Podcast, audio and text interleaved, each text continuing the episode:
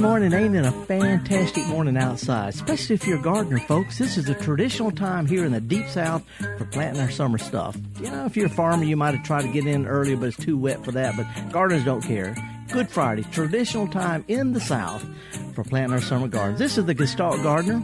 It's a production of Mississippi Public Broadcasting. We call it Think Radio. Uh, my, uh, I'm, I'm, your host, horticulturist Felder Rushing. Hello, and uh, our producer is awesome Java Chapman. We're going to be talking about gardening today. We got Kevin Farrell who's going to be uh, greeting you on the phone if you want to give us a call because it's a live program. We're going to be talking about gardening, nothing but gardening or garden related stuff for the next hour or so. Again, Mississippi Public Broadcasting. I'm horticulturist Felder Rushing, and uh, and Java and Kevin will be bringing you nothing but gardening, a live program here on MPB. We'll be right back after just a little bit of news and get dirty. This is an MPB Think Radio podcast. To hear previous shows, visit MPBOnline.org or download the MPB Public Radio app to listen on your iPhone or Android phone on demand.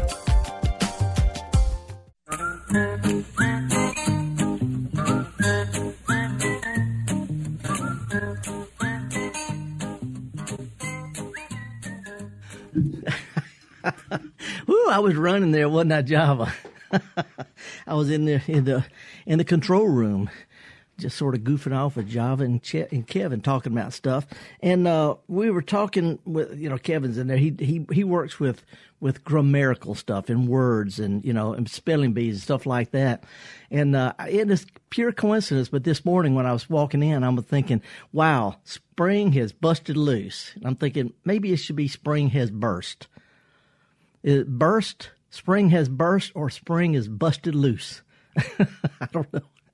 Whatever, because it is done, whatever that is. I brought a bunch of stuff in this morning uh, that I stole along the way. I try to walk in where the weather's halfway decent. It's a couple of miles through through uh, some fields and some na- nice neighborhoods and you know that kind of thing along a, a, roadside that's got native woodland plants and I try to grab whatever's in bloom and so we can talk about it. But this is the calling program. I'm horticulturist Felder Rushing here at MPB. We try to make it where uh, if you got something on your mind about any kind of topic, whether it's uh, pets or wild animals or or fixing your house up or food or cooking or medicinal things, whatever. If you want to talk about it, we're giving you an opportunity, and this is the time to talk about gardening. I'm not a great gardener.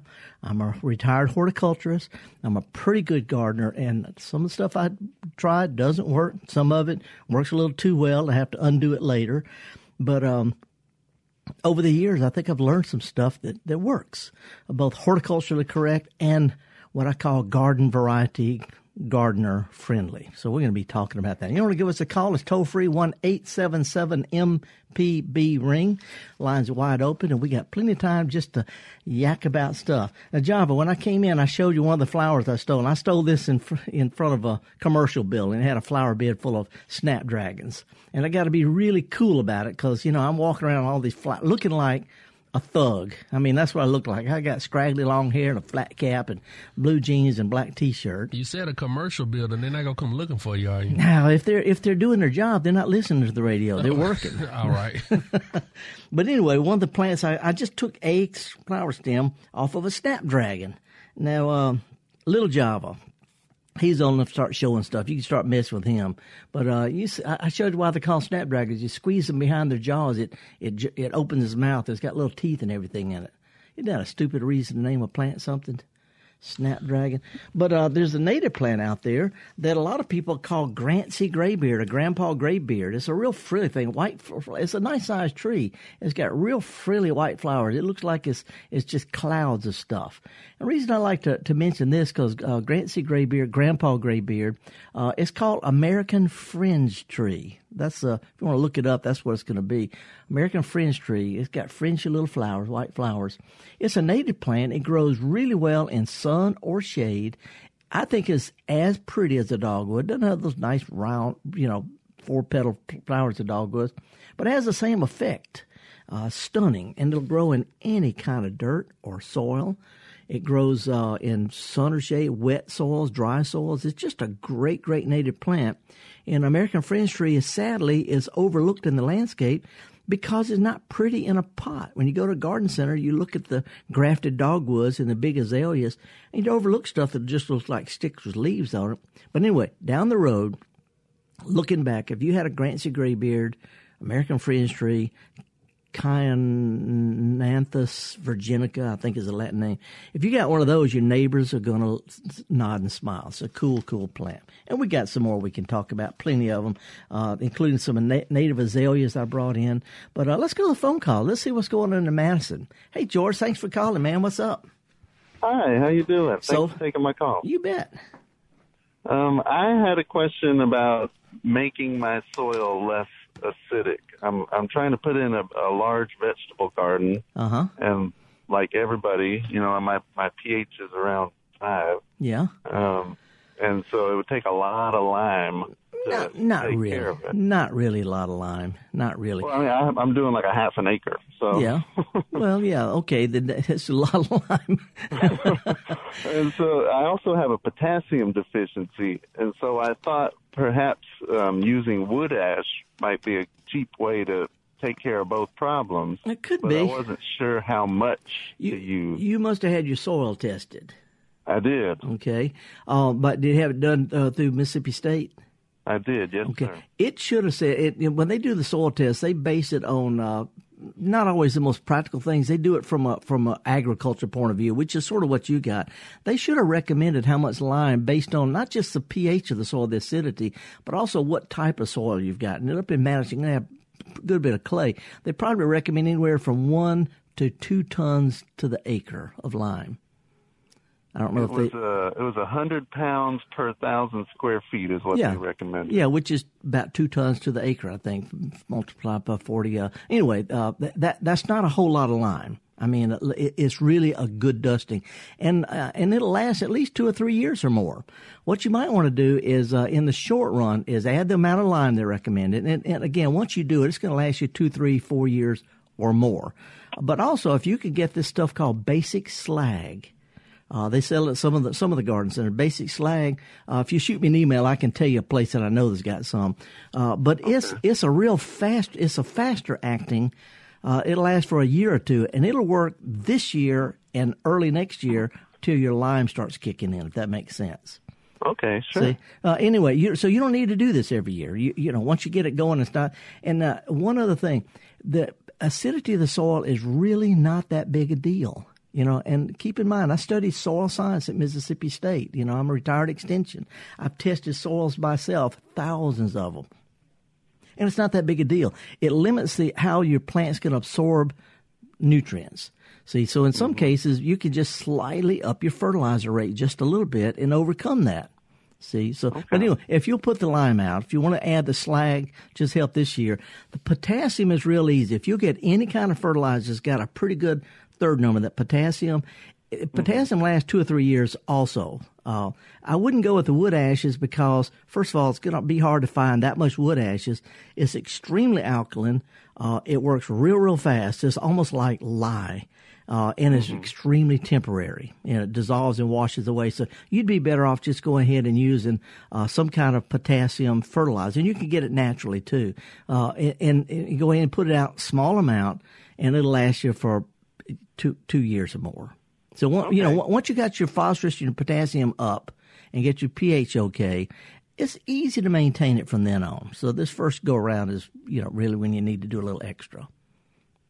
Okay. And, and, and by the way, you, know, you can buy uh, uh, fertilizer just potassium in it. You know, zero zero sixty takes 2 Mm-hmm. pounds to a thousand square feet. Two pounds, that's not much.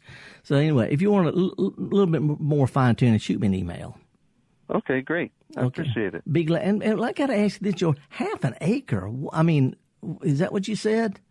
Well, I'm growing a lot of like feed corn kind of stuff for my chickens. Okay. Sorghum feed corn, you know, like uh, that's going to be about two thirds of it. Yeah, that's it's going to be a good bit. Uh, real quick hint about the corn thing: if you're growing it for for seed for feed, you're going to save it. That's one thing. But if you're growing it to eat, don't plant it all at one time because then you got a lot to eat all at one time. You know, don't don't don't feel like you have to put in a crop like a farmer. A garden that big, George, you can actually break it up into two, four, whatever smaller gardens and use each one treat it as a separate plot. And that way you can rotate your crops around every year. So think about instead of having a great big square rectangular garden, having several smaller ones and treat them as individual gardens, a whole lot easier to, to, to keep planted, harvest, turn around and replant something else than having to get out in a big field. All right, I'll do that. Okay, good luck on shoot me an email anytime. All right, thank you. All righty. Uh, folks, our email is garden at mpbonline.org. Garden at mpbonline.org. Got a bunch of real fun emails this past week and a couple of things I want to uh, to uh, to give a shout out to. But let's go uh, to Tyler. Tyler, you said you're on the road, right? Yes, sir. I am driving about 30 miles north of Tupelo right now. Okay, headed headed north or headed south? Headed south, headed home for Easter. Come on, come on. What can I help you with?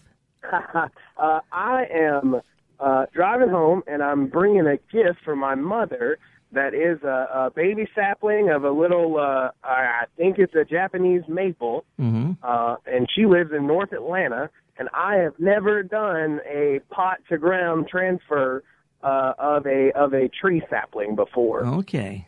And I have no, I am absolute amateur and have no idea what to look for or how to prep anything. Well, let, let's keep it as simple as possible. Keep in mind the Japanese maples, uh, they, they actually will grow better north of Atlanta than they will here. The further north you grow, the, for whatever reason, the better they grow. And they grow great here. Uh, what you want to do, uh, Tyler, is dig a, let's keep it simple. Dig a wide hole. You know, I'm going to say three feet across. You know, Okay. more if you can. The wider the better, because that way the roots can spread straight out, and that's what's going to be the key to the plant getting established and growing well. So a wide hole, not too deep, maybe a shovel's depth, uh, and then uh, when you're, you know, maybe add just a little stuff to it, sort of like a handful of crackers to a bowl of chili. You know, just stir a little potting soil, not much at all, to the native dirt, and that'll kind of fluff it up where it's a little bit higher in the middle, like a baseball pitcher's mound. And so you want to plant the maple so that the top of its potting soil in the pot is level with the top of your little mound, and that'll give it time, uh, help it, it, it'll settle down a little bit without being too deep. Okay. Now, when you pull the plant out of the pot, this is this is what a lot of people don't do, and it's real important. Uh, water, you know, a day or so ahead of time, or, or a few hours ahead of time. When you pull it out, gently loosen up some of the potting soil and some of the roots, ever so gently. Okay. Stir that into the immediate vicinity where you're going to plant it, and then plant the thing so that it's not just a wad of potting soil stuck in a mound of dirt. Right, right. And then when you Sort when you let it let it mix with the dirt that's already there. Yeah, yeah. I mean, don't really booger it up, but sort of lightly, you know, loosen up the potting soil and some of the roots. And then when you're done, cover the whole thing with mulch, like bark or something like that, and it'll look great. Now, if you really want to help your mama out, stop by a garden center, pick up a six pack or 12 pack of some kind of pretty little summer flowers, put them around the edge in the middle, and if she'll just water those flowers the first summer, that's more than enough for the tree, too. Oh, wonderful.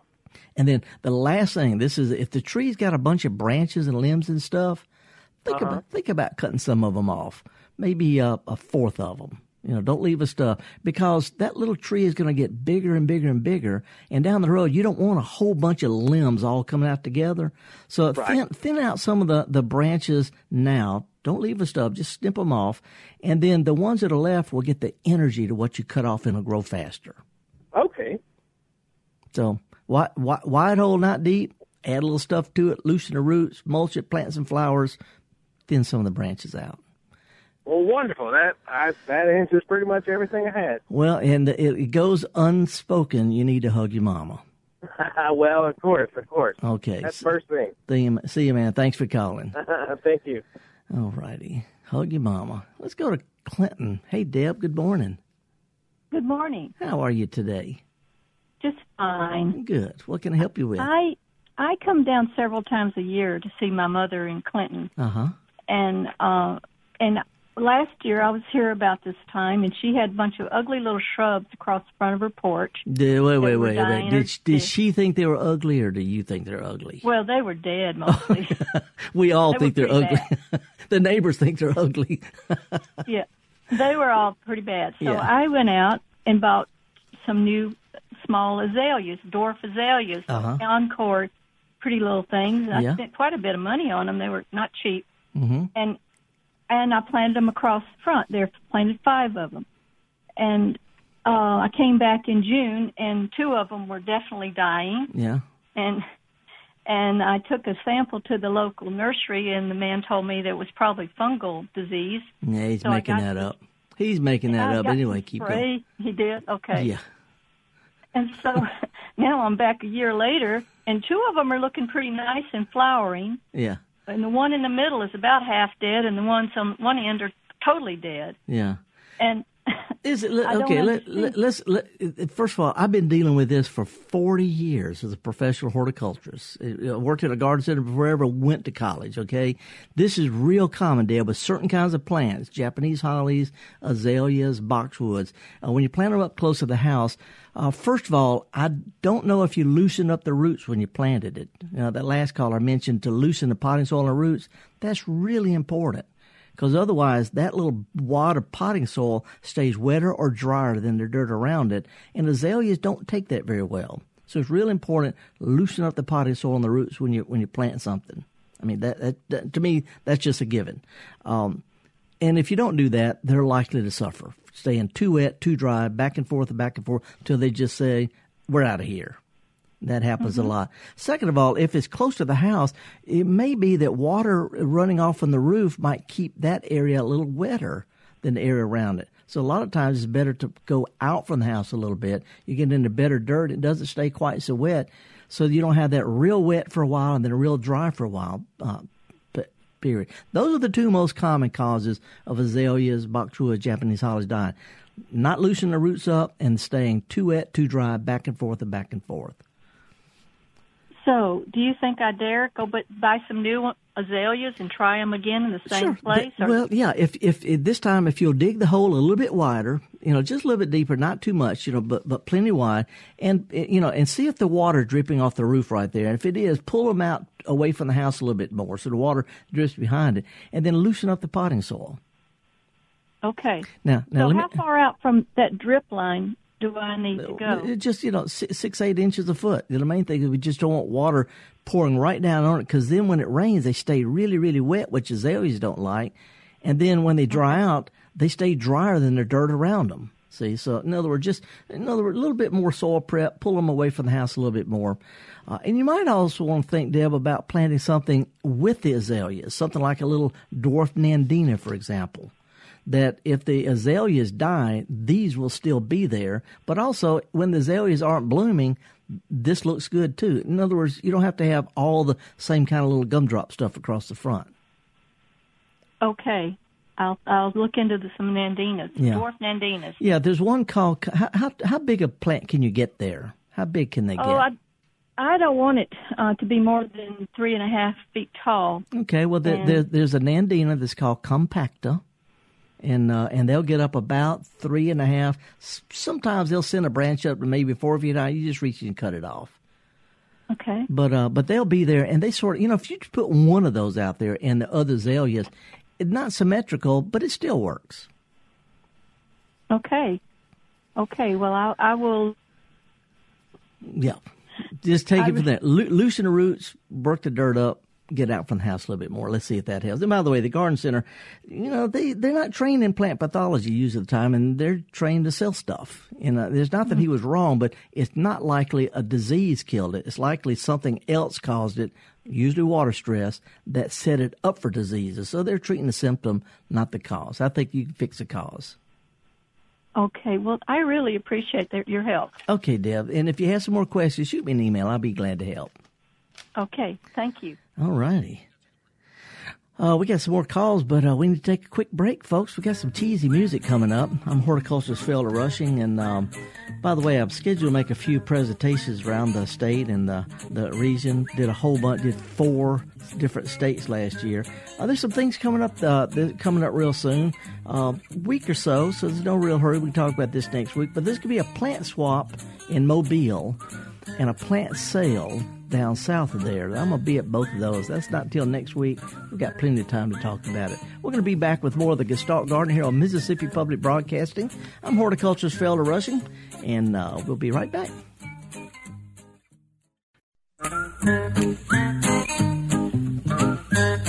Doke, folks. Welcome back. Horticulturist Felder Rushing. I had a really interesting email exchange with a fellow named Patton Whittington uh, about he was looking at stuff in his garden with a little small hand lens, like a little little uh, uh, what do you call a hand lens? Um, magnifying glass, little small handheld one, and it came up with some really, really weird stuff when you look at it up close. Anyway, we had a real nice back and forth about that. I uh, want to point out before we go back to the phone calls that, that the fire ants are still spreading. Every time we have a really heavy rains, it makes fire ant mounds spread. They, they, you know, they're starting new mounds, but also honeybees are spreading. I've gotten two calls in the past week about honeybee swarms. Uh, when a when a, a wild hive decides it's time to to to split off and start up a new one. Uh, they'll fly around in a big wad and usually land on like a branch of a limb, and it'll be a solid wad of bees. I'm talking about a foot thick and two or three feet long, solid bees around uh, a, a queen. If you see that right now, don't don't throw a rock at it. Don't hit it with a stick. But also don't spray it. They're going to be gone within two three, four days. They're just hanging out until they find a place to do a new nest in an old dead tree someplace. So if you see a swarm of honeybees, most beekeepers don't really want to collect them. They will, goodness of the heart, but most of the, the beekeepers already have their hives established for the year. Uh, but anyway, if you see a swarm of honeybees, leave it alone. Enjoy it. But I mean, don't run up to it with a string trimmer or something like that. Um, anyway, enough of that. We, we, you can see that if you look. Don't worry about them; they'll be gone after a while. Let's go to Canton. Hey, Al, thank you for holding, man. What's up? Uh, I was introduced to the Malabar spinach for the first time. Been gardening a long time. Cool plant. Just, yeah, can you just tell me about that and, and, and what I need to do? I kind of went ahead and put them out uh, about a week ago, even though I, I read, you know, it likes hot weather. Likes the hot weather. yeah, they seem to be doing good. But can you just tell yeah. me about what you know about the Malabar? Yeah, a, a, couple of things. First of all, it, it, it tastes a lot like spinach, you know, and it's a vine. It's not a it, uh, it's not going to take over like a gourd would or something like that. It's a a pretty small, stocky uh, kind of a vigorous vine, and uh, the hotter it gets, the better it grows. Does not need a lot need a lot of water. You know, it's from from a real hot, dry part of the country uh, of the world. Anyway, it's a pretty plant. It needs a small trellis or even some just pieces of rebar stuck in the ground. It needs something to climb on. Um, you know, it could be bent over branches, anything like that. And then all summer long, you just break off the lower leaves and you cook them like you do spinach. Uh, I will mention this: it reseeds itself vigorously. So once you got it, you're gonna have it a while. And the flower, the the berry things, seed-like things, they really stain bad. You'll figure that one out though on your own. But it's it's a highly nutritious summer, one of the few summer greens that we have, and the hotter the better. Hello. Thank you, sir. Okay. no, I, I, just wanted to listen to what you had to say. I really appreciate yeah, okay. it. I'm, I'm really really excited about it. It's a good plant. Give us, you know, stick stick some branches in the ground near it to give it something kind of, you know, three, four feet tall to climb on. Is, is it going to take over my bed? I got a raised no. bed. No. No, okay. I it's not. when it, when it reseeds itself, I can remove that pretty easily. Huh? It's it's real easy, and you know you can go get some rebar. You know rebar is kind of gnarly looking stuff, and you can get like three or four foot lengths, and just you know stick them in the ground. It'll climb on that just just right. Great. Nothing to it, Al. You. you. bet. Thank you. Uh-huh. Okay, back to Jackson. Hey, Jim, what's up, man? Hello, Felder. Jim Rosenblatt here. Howdy, howdy, howdy. I've, enjoyed your columns over the years. Uh, they've always been helpful and, and, informative and instructive. Well, thank you. I appreciate that. Appreciate it. Uh, I'm going to be doing some uplimbing this weekend, and what's the current philosophy on how to treat the cut? None. paint it or do you leave it natural? Leave it natural unless there's somebody is going to holler at you. You paint the, the stumps if it'll make somebody else think more highly of you. But if the the tree pruning, the the pruning wound treatments, they're pure cosmetic. I, that that's what I taught uh, when I taught tree surgery back in decades ago in college. Nothing changed. Pure cosmetic. All right. Thanks so much. Oh, oh you know how to make a, a good cut, though, right? Kind of flush with the trunk. Right. I make a cut out a little bit, and then one uh, flush with the trunk, yeah. so that uh, it doesn't tear off. Yeah. Try try not to make too big a wound. Cut it close to the to the trunk, but leave a little bit of swelling out area. You know, don't leave okay. a stub, and don't cut it halfway to the ground. And okay. it'll it'll heal over really really quick. All right. Thanks a lot, Felder. Appreciate it. Good to hear from you. Yes, sir. Can now slide down to Ferriday, Louisiana. Hey, John, I was in Ferriday uh, back in the fall. Nice little town. Love that one of those bridges you got there. What you, what you got going on? Felder, on my way home from work every day, I see a couple of houses that have a, a ornamental, I guess, tree, ten to twelve foot tall, and right now they are covered with what looks like giant snowballs, about Yeah. the size of a softball. Yeah, they're called snowball bushes. Hey, I'm not making that up. Viburnum macro, uh, ma- macro. I can't remember the other part of name, but it's a type of viburnum. They're just called snowball bushes. okay, I've got another question. hmm Uh, when the highway department or energy comes along and trims your trees and leaves stubs, should I cut those limbs all the way back at the trunk? Uh, you could if it's a really if it's a particularly important valuable tree, you know. But usually by the time it gets big enough to get into the into the wires and stuff, it's already got some kind of broken limbs and broken branches and, and kind of decay. So uh, you know, it, it, if you can do it without hurting yourself, it, it the, the tree will heal over better. But it's not that big a deal in the big picture. Okay, thanks for the info. Okay, hey, by, by the way, snowball viburnum. See if you, see if you can find, and and they root, but uh, you know they'll root on new growth uh, later this spring if you know somebody you knock on their door. Okay, Okay, appreciate it. yes, sir. Good day. He asked me stuff that I knew. Let's go to Ocean Springs. Hey, Danny, what's up? Hey, Felder, how are you? Fine, fine. What's going on? I have an avocado tree that this will be the third spring. Yeah, It's outdoors. foot tall, and it's I've been bathing this thing for two years now. Mm-hmm. Absolutely loaded with flowers, but they all seem to fall off. Uh, I don't understand what's happening. Why I can't get any fruit from this tree? Oh, you know, I'm drawing a blank. I don't remember if avocados need another variety to set good fruit. I don't remember. I can look that one up during our next break. Um, Mhm. But two two things. First of all, it got really cold on the coast. Avocados don't take cold. It might be that their flower buds with a, I bought a special little tent just for this tree. doesn't. Uh, yeah, but great, but that doesn't mean it worked. you know, I mean, I it's really really have a bulb cold. in there.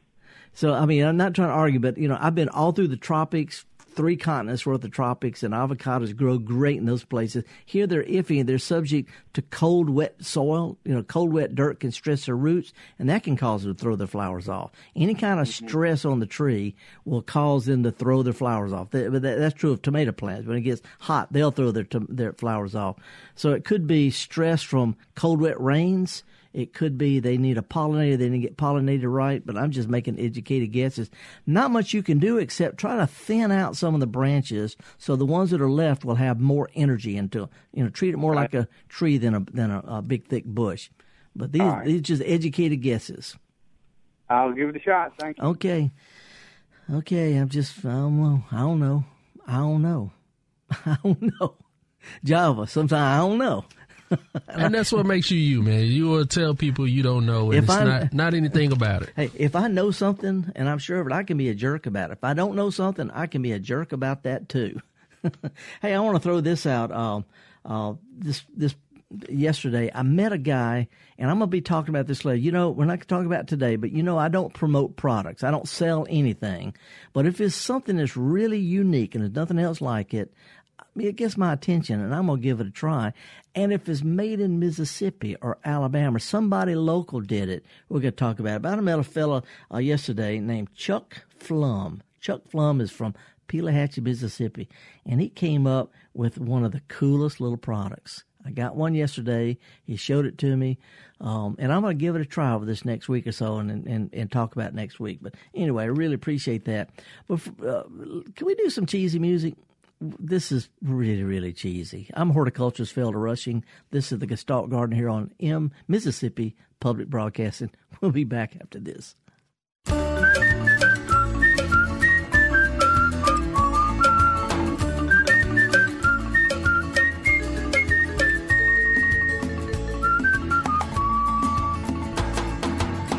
Wake up, it's morning glory. Why do you sleep so sound?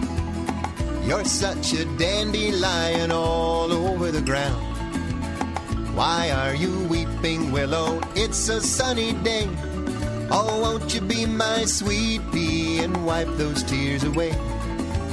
Won't you be my sweet pea and wipe those tears away?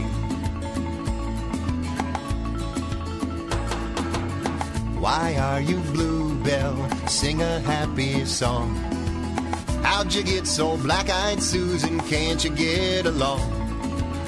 Pucker up your tulips, I'll blow a kiss to you. A bachelor buttons up his coat and ties his laces too. A bachelor buttons up his coat and ties his laces too. She la la la la loves me, she la la loves me not. Put the petals in the kettle, keep the water hot. Hibiscus, hydrangea, tell me what's your hurry. We'll be back in a snapdragon, four o'clock, don't worry. You look mighty gladiolus, some just can't be so. I'd rather wed a bleeding heart than live to marry gold. I'd rather wed a bleeding heart than live to marry gold. She la la la la loves me, she la la loves me not. Put the petals in the kettle, keep the water hot.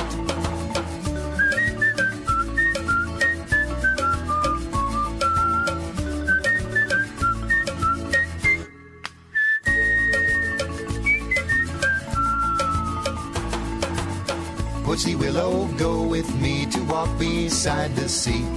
I waited with impatience, then asked her out to tea. What a lovely day, Lily. I'm a lucky guy. You wave your little golden rod and brighten up the sky. You wave your little golden rod and brighten up the sky. She la la la la la. This is an MPB Think Radio podcast. To hear previous shows, visit MPBOnline.org or download the MPB Public Radio app to listen on your iPhone or Android phone on demand.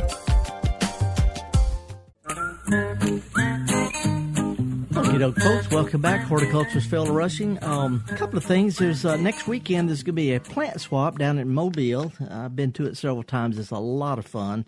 Uh, it's going to be at the uh, uh, Central Pres Church, Central Presbyterian Church. is the corner of Dauphin and St. Anne, Mobile. So plant swap. You bring something that's in a pot that somebody else can take home and plant.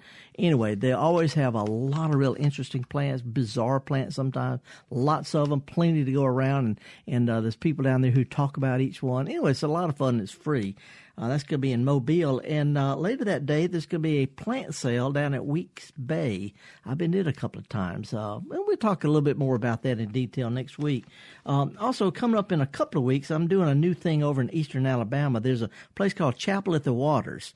Uh, it's near Montgomery. Uh, really iconic setting for weddings and events and stuff like that. Uh, but they're, they're going to do a program about gardening with me. It'll be a lot of fun. So if you've got friends or relatives anywhere near Montgomery or central eastern Alabama, Western Georgia, even down in Mobile. Uh, tell them about this. Uh, uh, going to be on April the 12th at the Chapel of the Waters. And if you want some more information about that, shoot me an email. There's a few other things coming up, and not that busy. Before we go to the phone calls, uh, Java, I, this is a biz, this is the kind of thing you're only going to hear on Gestalt Gardener, I guess. Uh, but have you ever heard that people can smell when a rain is coming? Yeah, yeah, yeah. I'm, and, I'm, I'm, with you on that. And they talk about how they when when farmers are digging, that smell of dirt, the all you know that kind of a dirt smell. Mm-hmm. Turns out there's a real thing that causes that. And this is really, I mean, I, I, I get come across some pretty bizarre stuff. There's a, a, group called the Soil Science Society of America. And we're talking about uh, dirt experts. They got their own society, and they have a, a, a, a newsletter called Soils Matter. But anyway, I, they, they, talked about this this uh, this compound, this earth smell. It's called geosmin, G E O S M I N, geosmin. There's a bacteria out there, not a bacteria, fungus, this actinomyces. Anyway, there's this this critter out there in the dirt, and as it as old ones die, they give off this oil that sticks to dirt. It's a little oily uh, uh, uh product, and when raindrops hit it, or when a rain's coming, or you turn fresh dirt over, or when a, a, a, a front is moving in, it lowers the, the air pressure. It pulls this gas up out of the air, and you can smell it. This is called geosmin. And uh, if you ever, you know, I don't know if you're a mushroom eater, but mushrooms have that kind of a kind of a funky, earthy dirt type thing because it's got geosmin in it. And and this is a really stupid thing, but I've always heard that camels can find water in the desert. Camels can find water. It's because they can smell geosmin for miles and miles and miles. It leads them to damp soil. Hey, that's some stupid stuff to know. The world is a very groovy place. anyway, the smell of rain is real. Uh, new plow garden, approaching summer showers, not just a bunch of romantics. It's called geosmin. Geosmin. Woohoo. Who knew? And only here on MPB. Let's go to Tupelo. Sharon, thank you for holding. How are you this morning? Woo. Sharon. Oh, hello. Sorry. It's I was thinking about my dog, Scuffy, our family dog. When we were in Germany, we moved to El Paso, Texas. And we never had to worry about when it was going to rain because at least 10 minutes before she'd start barking and running around in circles and jumping up and down because she loved to play in rain. and you know when when when, when a front approaches, it lowers the air pressure, and this and it it does what they call it degasses the soil. It pulls uh, air out of the soil, and so your dog can smell that long time before anything else. That's Anyway, right. What's up with your azaleas? Well, it's azalea and a rhododendron, which I bought last year because I'm having to start a new garden at, at 60 and I'm nuts. But because I had gone, I left here 30 years ago and just moved back because my mama's getting elderly. Yeah, yeah. I've got uh, two southern uh, living azaleas and a rhododendron that I got rescued uh, from Lowe's clearance, but it they they looked okay. Potted them up in good mix of uh, some of their soil and some compost and stuff like that, and put in uh, what I call magic goo. It's soil mo- moist crystals that hold water, which I hydrate before I put in the dirt. A little acidic organic fertilizer. Well, they are not doing well. They look after this winter. They're looking leaf loss. The leaves are not shiny. They're dull. They have little uh, blotchy browns, like a covering on the top, not like brown that goes Yeah. all the way through the leaf, and even kind of little white blotches on the top too. And I, I've given them Epsom salt, the old wives' trick, last summer, and I even put rusty nails in there because I was seeing some yellow on the uh, leaves of a different plant, uh, the gardenia. Yeah. So I figured they all needed acid. Oh, okay, Well, share, share, share, share, share. Let me give you one word. Well, Wellbutrin. Okay. you need to relax. You're trying too hard. I'm trying to describe their symptoms. Here's the deal: did when you when you mixed all that stuff up, did you mix it in with the native dirt, or did you did throw your dirt away and fill the hole up with that stuff? They're in big, big pots Okay. Uh, with where, where do where do I start? clay in there. Oh, yeah. okay, okay. Here's the deal. Uh, first of all, rhododendrons don't grow great in Tupelo. Yeah, you can buy stuff at these box stores that will grow great in the Smokies or in Florida or in England or Japan, but won't grow in Tupelo. So, you know, just because you can buy it and it's pretty doesn't mean you need to spend money on it. The uh-huh. azalea, the azalea can do okay, but what when you pull the plants out of the pot, did you loosen up their potting soil and their roots? Absolutely. Okay, that's Yes. that's important. I mean, You know, after that, you know, you could be killing them with too much stuff. All they need is some pretty good potting soil and a little bit of slow release fertilizer and water when they get dry. That's all they need.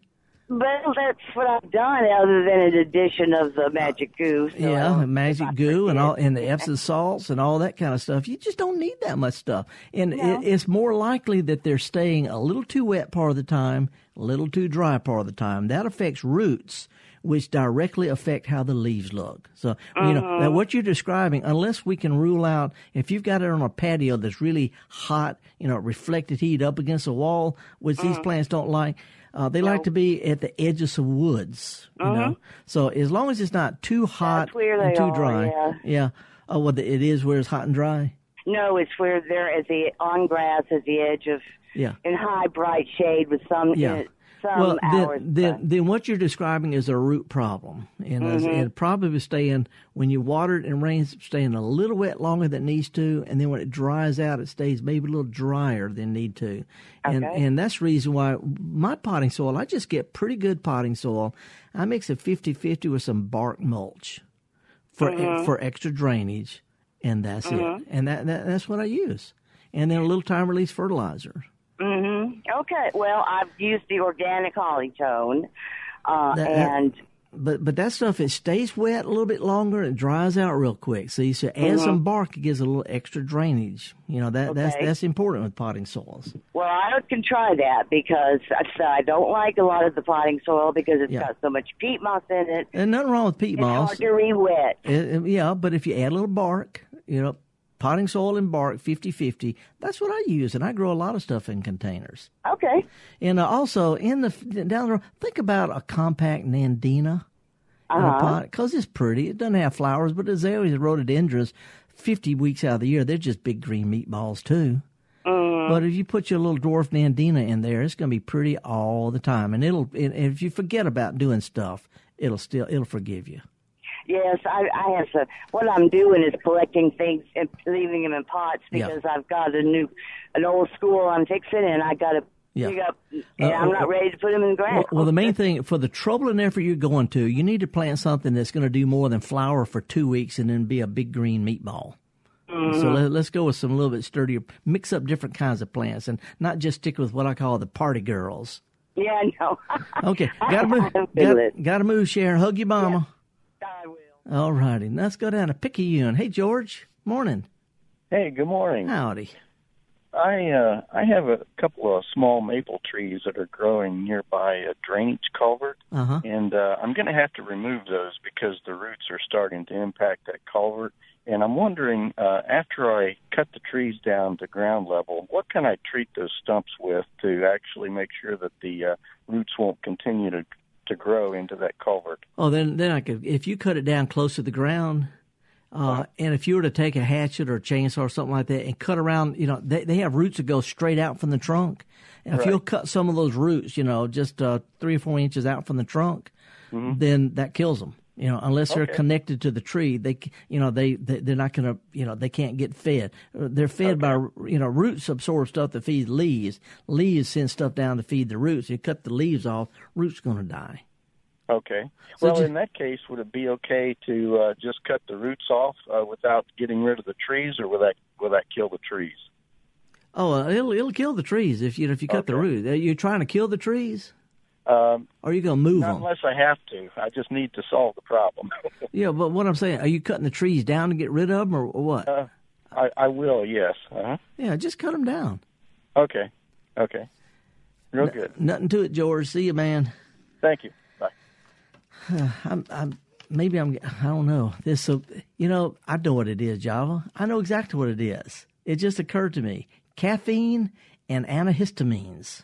That's the reason I'm scattered today. The antihistamine. The oaks have been blooming like crazy. It's been going up my nose, and I'm going woohoo! And I realize I'm not cheerful. It's antihistamines. And you had that piece of chocolate when you walked Oh, I had a door. piece of chocolate. Actually, I had two pieces of chocolate, but don't tell Uh-oh. Kevin that. uh, there's there's a few things going on. Uh, we'd, we'd like to to, to mention uh, a couple of things real quick. One is that uh, this Mobile plant swap is Saturday morning, uh, a week from, from from this weekend. It's down at Central Presbyterian Church. It is a lot of fun, just a whole bunch of fun. And if you've got some things that I can help promote, shoot me an email, garden at mpbonline.org. Uh, would like to uh, mention that I've seen a lot of brown patch in people's yards this year. Uh, brown patch is circular areas. That's what it's. Nice little, look like a flying saucer landed there. There's a fungus that spreads in the ground, and it doesn't normally hurt the the plant.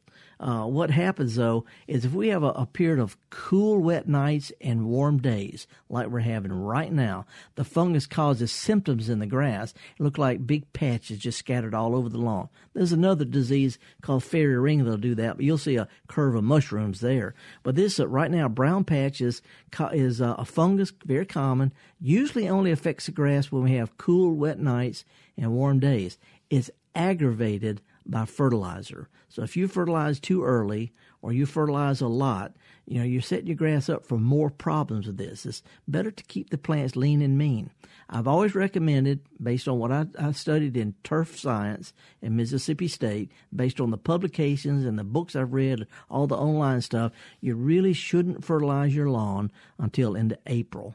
A lot of people fertilize early. Garden centers sell, make a ton of money selling this stuff, but it's it's it's not good for the grass for five or six different reasons. Brown patch is just one of them. So if you haven't fertilized your grass yet, you ought to sometime next month. If you've if you've already fertilized it next year, wait till April. Wait till the grass been up and mowed a couple of times before you fertilize it. It's not going to hurt you to wait a little bit. It will help the lawn, and it could hurt your lawn if you fertilize too early. Plain and simple. Fertilizer is good for plants when they can use it. But if you fertilize too early, we run into all sorts of problems. Anyway, brown patch. If you've got brown patch, you want to treat for it, there is a fungicide you can spray. It doesn't kill the fungus, but it'll stop the stuff from spreading till the till till till it warms up. When it warms up, the symptoms will go away. But you can get a liquid spray for brown patch. Spray the patch and the perimeters, and it'll at least stop it from spreading until the grass has a chance to green up and, and grow back again. And if you've got questions about stuff like this, you want a little bit more information or get in more detail, or you think that I should go a little bit further and explain a couple of other things, I'm wide open for that. Uh, you can shoot me an email anytime, garden at mpbonline.org. Uh, this is the weekend for planting. And uh, if you, by the way, we've got time. If anybody wants to give us a call, we've got time to take a, a couple more calls. One eight seven seven MPB ring. Got the lines open right now. And uh, but anyway, this is a traditional weekend for planting. It's still a little cool. I don't mean the temperatures. The soil is still the dirt. The rain is still a cool. And most of our summer plants they really like warmth.